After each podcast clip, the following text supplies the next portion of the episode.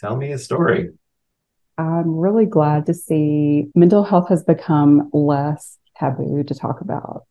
For me, it was taboo for such a long time. And I think I was so conditioned to think that it was taboo and there was no one to talk to about it that it's hard to break out of that mental mindset and make that shift because when you're conditioned as a younger, you know, usually when you're conditioned, it's as a younger person, more kind of impressionable.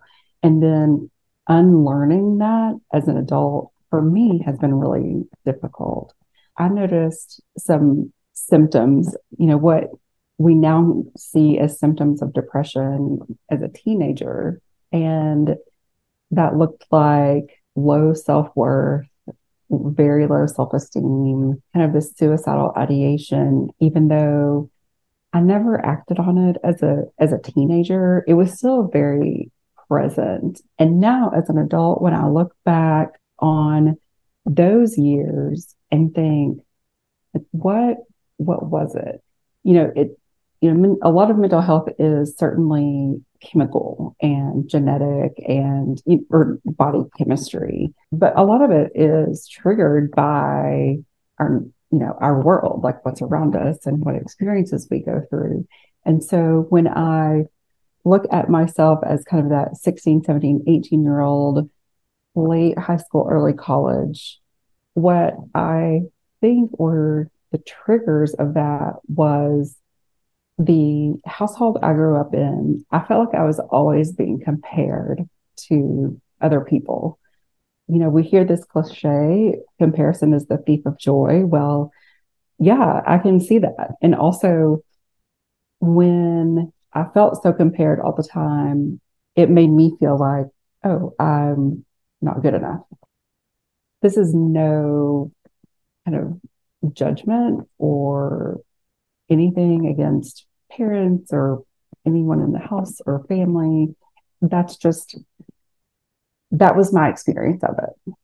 You know, my experience of that comparison was I'm not good enough. I'm not like pretty or smart or whatever enough for my family.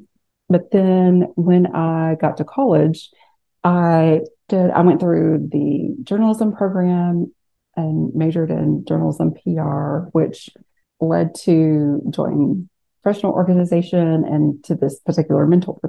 My experience with that mentor was good at first, but then I experienced sexual assault.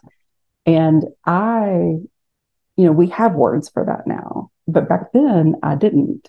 And when I think about what was happening and the scenario around it, that triggered a lot of depression. So not only was it present, you know, chemically in my, you know, genetic makeup, there was a strong influencing factor that just exacerbated all of it. And I didn't know it at the time, but it really affected my life for decades after that. As an adult, I can look back now at my actions and behaviors and identify you know some trigger points and what caused a lot of it and honestly a lot of it started in church we were we attended a particular church of a particular religion that where purity culture was very much entrenched in in what they were teaching in in the faith that I use that like in quotes but very loosely because so much of purity culture is about women, A, being like submissive, but also, you know, pure. And, you know, a girl could have sex with a five guys and be considered like impure and broken and basically like garbage. But a guy could have sex with uh, 200 girls and he's still like this very upstanding kind of dude. It also taught a lot of shame for girls and not guys. I don't think guys experienced it like like the girls did because there was no shame for them around dressing immodestly or you know having lots of sexual partners whereas girls were taught that we were the responsible ones we had to you know there was like this you have to dress in in a way that doesn't like appeal to guys in any way. Yeah. Because boys will be boys, right? So toxic and complete garbage because absolutely there was already, you know, there was the piece at home where I felt compared and not worthy. But then there was also this very um, loud voice or loud message at church that said, oh, you should cover up and feel shame about your body, even if you haven't done anything wrong and you're responsible. And oh, by the way, it's all about the guy's pleasure and what he wants.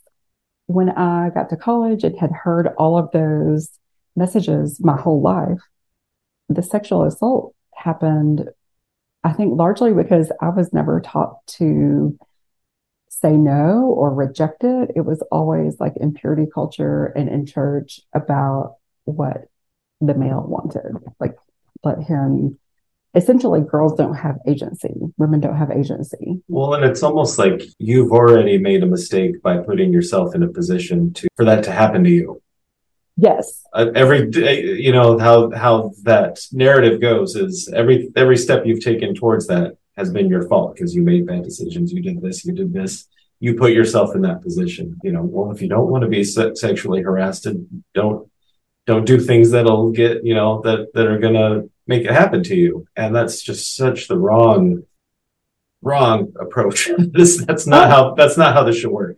Right. Exactly between you know home and church which are incredibly you know influential in anyone's life uh, especially an impressionable child so there are all these layers to how depression manifested itself. And I was depressed for a long time and made some really terrible choices, instigated bad relationships, exhibited bad behavior. I mean, quote unquote bad, you know, or I say the word, I use the word bad because it would be deemed really terrible by that purity culture and by church and family who like participated in that religion. Years went by where I didn't realize what was happening and didn't understand, you know, just couldn't put the pieces together.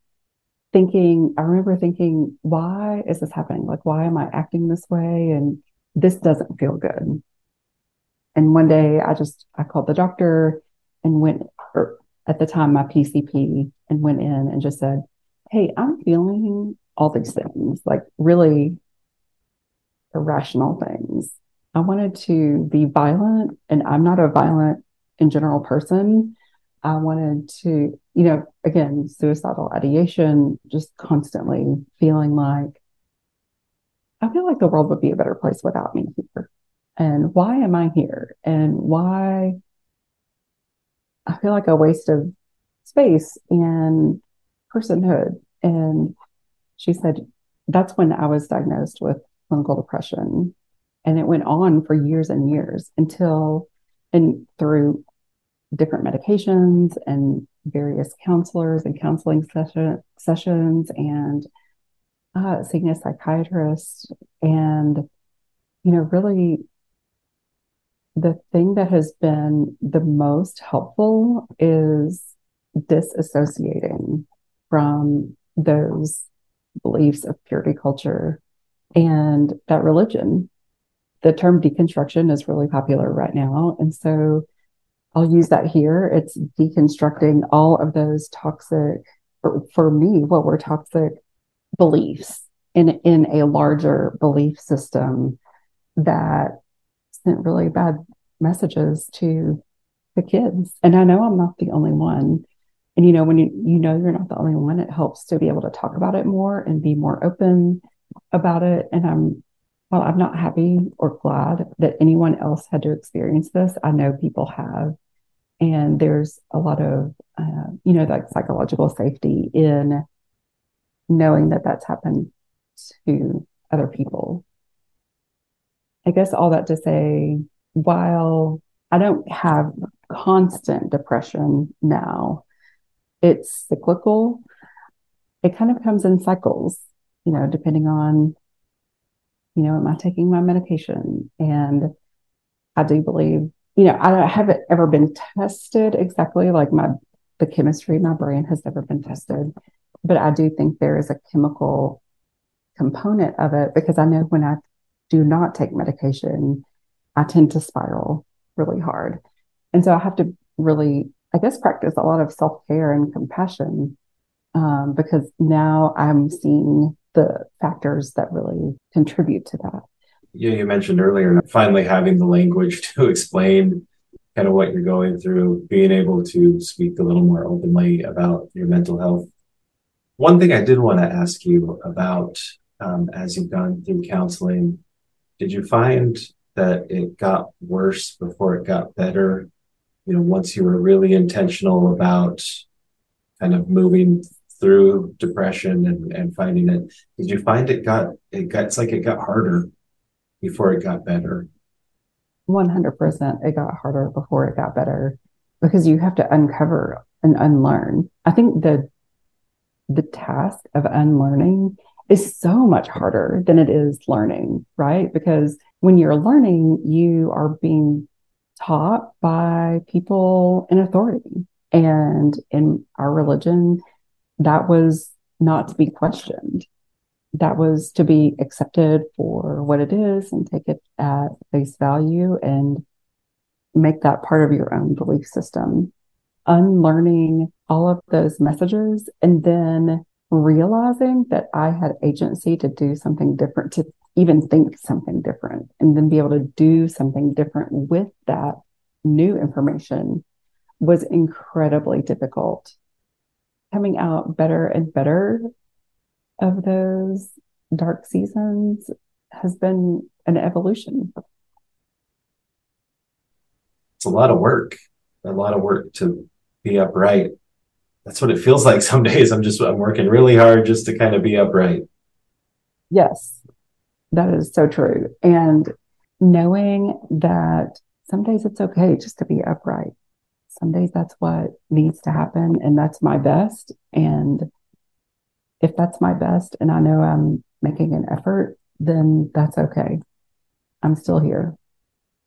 You know, depression looks so different for everyone, but I hope that even by this, you know, small sharing of my story, it can help others realize that they can get help too. And even if you're going through a dark season now, doesn't mean it's always going to be dark.